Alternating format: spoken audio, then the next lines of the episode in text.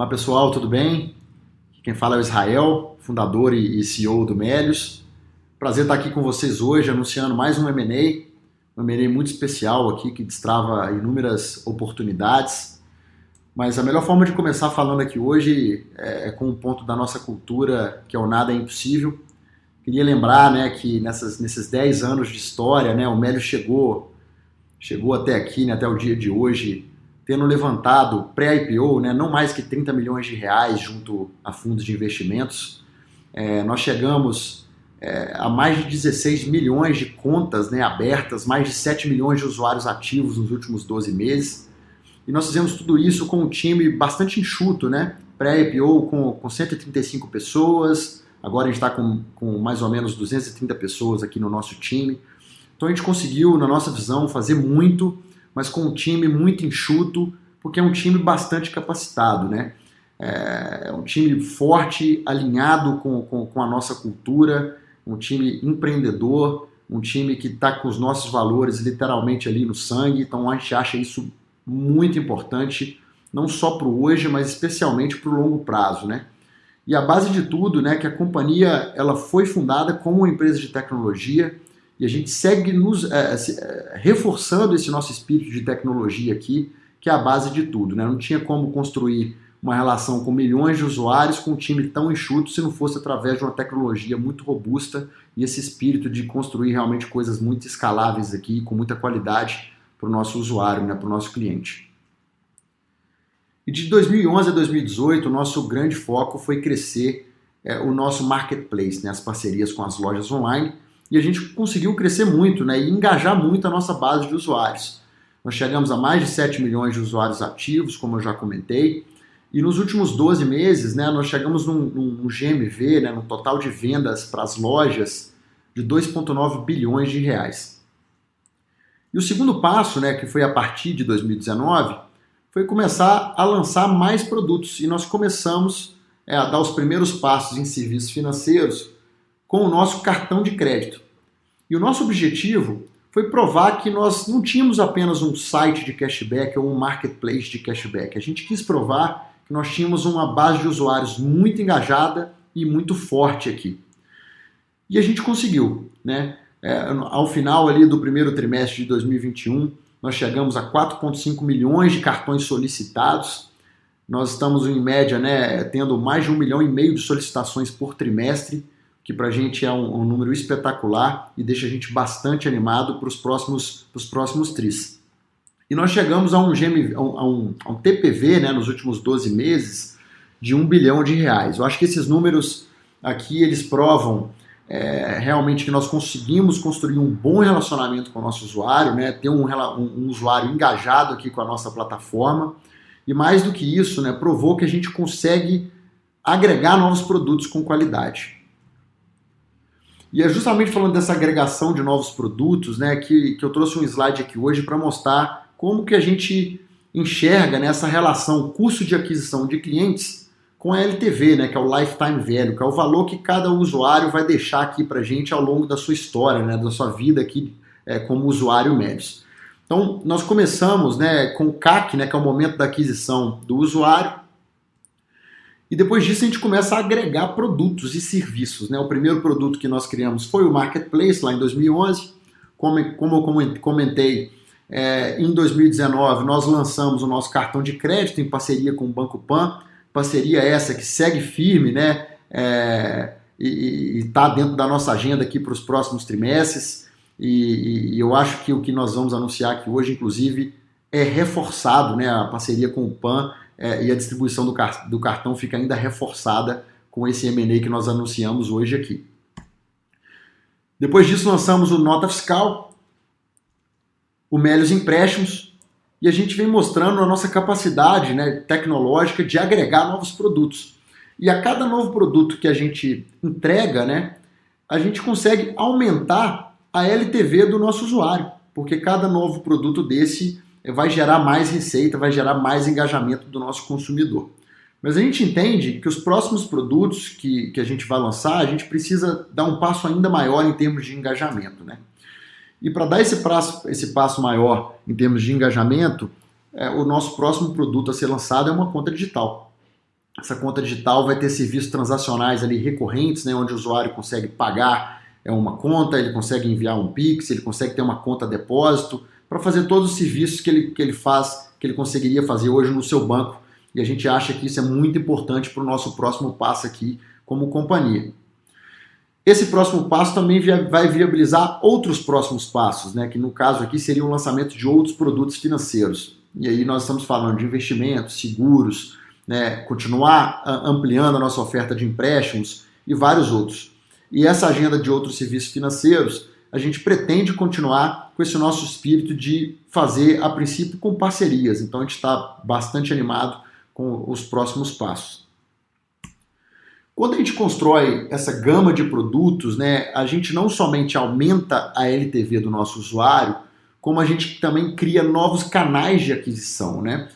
Ao lançar o novo o, o cartão de crédito, por exemplo, a gente não somente oferece ele para a base que a gente já tinha de usuários, mas a gente também consegue trazer novos usuários que, no princípio, né, estão interessados apenas no cartão e que depois vão comprar em outros, em outros produtos e serviços que a gente também oferece. Então a gente entende que o lançamento de novos produtos né, ele, ele gera um ciclo virtuoso né, que, de vendas cruzadas e que permite que a empresa consiga crescer mais rápido, né, pois acessa novos canais de aquisição de usuários. E no momento que a gente lança uma conta digital, né, a gente sabe que nós estamos é, entrando num mercado super competitivo.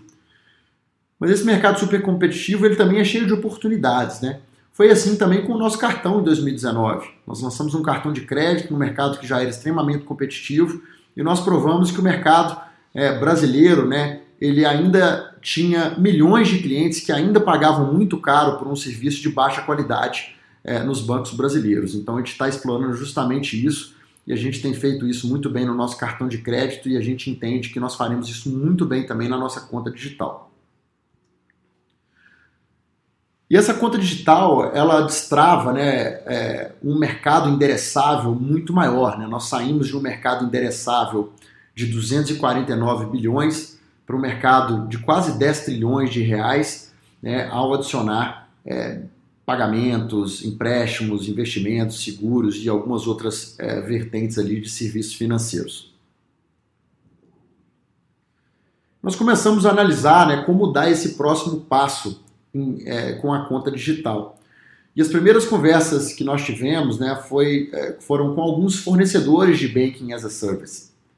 E a gente viu pontos positivos e negativos nessas conversas. De pontos positivos, a gente entendeu que a velocidade de, de implementação e o custo inicial baixo né, eram os principais.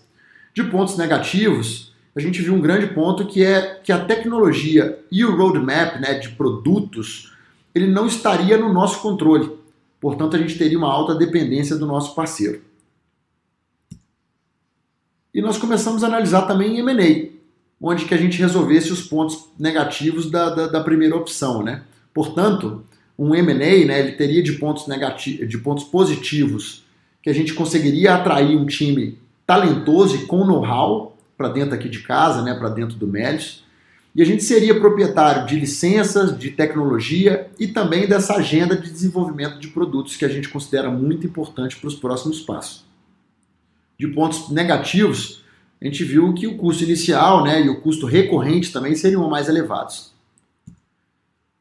Mas nós entendemos que para ser protagonista né, num mercado que já é competitivo, a gente precisava é, ser dono do nosso próprio destino, né? E ser dono desse roadmap de produtos, dessa agenda de produtos, ser proprietário das, das licenças e mais do que isso, né, trazer um time muito forte para nos ajudar nesses próximos passos. E por isso que a gente seguiu com essa agenda de M&A. E foi justamente assim que nós chegamos, poxa, num, num player que, que, que para nós é, é, uma, é um excelente um excelente player, um excelente nome. E nada melhor né, do que começar a falar aqui da, da Acesso Bank do que convidando o Davi Holanda, que é o CEO da Acesso Bank, que está aqui comigo hoje no call. E, e o Davi, eu acho que mais do que isso, né, o Davi ele representa talvez a, a, essência ali da cultura do Melios. Né? Um empreendedor que eu admiro muito, é, que tem uma história super bacana e vai compartilhar um pouco com vocês aqui sobre ele e também sobre a Acesso Bank. Israel, obrigado pela, pelas palavras. É, é, um super prazer né, poder participar da família Mélios e estar dividindo com todos os senhores esse momento aqui é de muita alegria é, é, agora. Então, eu queria só dividir aqui uma história, né, um pouco da minha história, mas a minha história ela é uma história baseada né, em trabalho duro, né, com muita honestidade, simplicidade. A gente acredita em, em acordar cedo, dormir tarde, né, gente com que acredita em obstinação, né, determinação, né, que com obstinação e determinação você consegue superar talentos ou qualquer, enfim, qualquer intempérie que possa surgir. Então, é, a minha história ela começa né, sendo caixa né, de, uma, de um banco, de uma companhia, fica durante um período ali como caixa, depois migro, vou para Cielo, né, faço uns sete anos na, na Cielo, então começo minha carreira no Ceará, né, e do Ceará venho para São Paulo, migro para São Paulo no começo de 2010, participo de um momento incrível, né, que foi do marco regulatório ali em meados de 2010, né, e saio da companhia da Cielo no final de 2012 e ingresso, né, como diretor de uma unidade de negócio no mundo físico com o papel né, de construir do zero, né, que é no PagSeguro, né, unidade mobile do PagSeguro. Então a gente lança, né, enfim, a companhia né, em 1 de abril de, de 2013, né, então tem uma história lá é, de consistência em cadência, né, de desenvolvimento de produtos, né, onde eu fiquei responsável né, pela área de produtos, inovação, planejamento estratégico, enfim, eram várias áreas funcionais, né. E aí, ao sair do PagSeguro, após o IPO, final de 2018, né, o ingresso no acesso, né, para dar, dar exatamente o próximo passo da companhia, né, que até então era só cartão pré-pago, e a gente cria o Acesso Bank. Né, então, a gente passa a oferecer é, soluções né, de serviços financeiros né, com, a, com o capital intelectual e as propriedades intelectuais é, nativo de casa, né, então dentro de casa, né, seja na perspectiva de regulatório, seja da perspectiva é, de plataforma, né, integrações diretas é, para o Banco Central. Então, é, a gente, né, enfim, a gente tem um número de banco, né, que é o número 332, a gente tem é, é, uma empresa né, regulada, a gente tem licenças do Banco Central, tanto a licença de emissão de cartão pré-pago, quanto a licença né, para cartão pós-pago. É, estamos integrados à CIP né, para fazer emissão de boleto, né, estamos integrados né, de fato ao SPB para fazer TED, é, temos uma preocupação né, com fraude prevention, então temos uma plataforma super robusta, estamos integrados ao PIX como participante direto né, e aplicamos para uma licença de SCD né, em outubro de 2020. Mas é, isso tudo aqui é, é, é regulatório e produto, mas quem foi que fez isso foi um time, é um time absolutamente dedicado, comprado com um sonho grande, né? Foram ali 178 guerreiros, né? Muito, muito trabalhadores, né? Que conseguiram fazer toda essa evolução, né? E perpetuidade desse modelo dentro da acesso. Então a gente tem uma força hoje de trabalho, né? A gente brinca a gente é uma companhia tech first, então mais de 50% da companhia está é, ligado a desenvolvimento de produto, né? E quanto ao TPV da companhia, né, a gente em março desse ano, março de 2021, a gente fechou com 1,3 é, bilhão é, processado. Então, vem um número é, expressivo. Queria agora passar a palavra aqui para o Israel. Obrigado, Davi. Eu acho que é, a aquisição da Acesso Bank, né, ela, ela, ela expande assim dramaticamente o valor que nós oferecemos para a nossa base de usuários, né? essa base de usuários que já era muito engajada, mas que agora, poxa, vai ter acesso a, a um número de produtos e serviços muito maior. Volto a repetir né, que nós é, chegamos né, ao final do primeiro trimestre de 2021 e mais de 16 milhões de contas abertas e, e que numa atração né, que a gente considera muito legal, né, de 27 mil novas contas abertas por dia em média, é, por dia corrido né, no, no, primeiro TRI de 2021. E nós estamos fazendo aqui a combinação né, de, de, de, duas grandes empresas, né? O Melios que tinha um produto muito robusto de marketplace e que já tinha o seu cartão de crédito, e unimos né, a Acesso Bank, como o Davi já comentou, com todas essas opcionalidades e, e, e serviços para oferecer, né? desde Pix, né, de pagamento instantâneo, a conta digital, ao cartão virtual, a uma possibilidade de trazer a conta salário do usuário aqui para o nosso negócio, pagamento de contas, transferência bancária e muitos outros.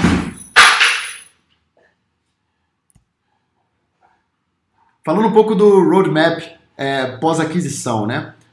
O, nós seguimos uma agenda do nosso cartão de crédito com o Banco Pan, como já foi comentado. A gente acredita que a conta digital ativa né, vai potencializar essa nossa estratégia de distribuição do cartão da nossa parceria. A Acesso Bank, a ideia é que a Acesso Bank se torne Melios né, é, em até seis meses pós o início aí da nossa integração. Vale destacar que essa integração ela ainda está sujeita à aprovação do Bacen, e por último, né, eu acho que uma conta ativa também nos permite oferecer novos produtos financeiros para a nossa base. E aí a gente já citou alguns exemplos né, de investimentos, de seguros e, e alguns outros. O organograma pós-deal, né, o Davi ele, ah, ele passará a responder pela nossa divisão de serviços financeiros, então ele vai ser o diretor de serviços financeiros aqui no Melios, é, e ele se junta ao nosso time de diretores. E hoje é um pouco do, do recado, né, do, da visão que a gente quis trazer hoje aqui para vocês. A gente teve o costume ali, a gente fez um vídeo para anunciar o nosso primeiro M&A, que é o Picodi, e a gente teve bons feedbacks. Né? A gente pretende continuar com essa pegada de transparência com o mercado, sempre mostrando aqui tudo, todos os nossos passos, tentando explicar da melhor forma possível. E eu não podia deixar de reforçar que para nós, né, para acesso, para o Davi, esse é um novo day one, é um novo começo. É, a gente entende que nós temos diversos desafios pela frente, mas o nosso time segue muito animado e engajado aqui para os próximos passos. Obrigado a todos aí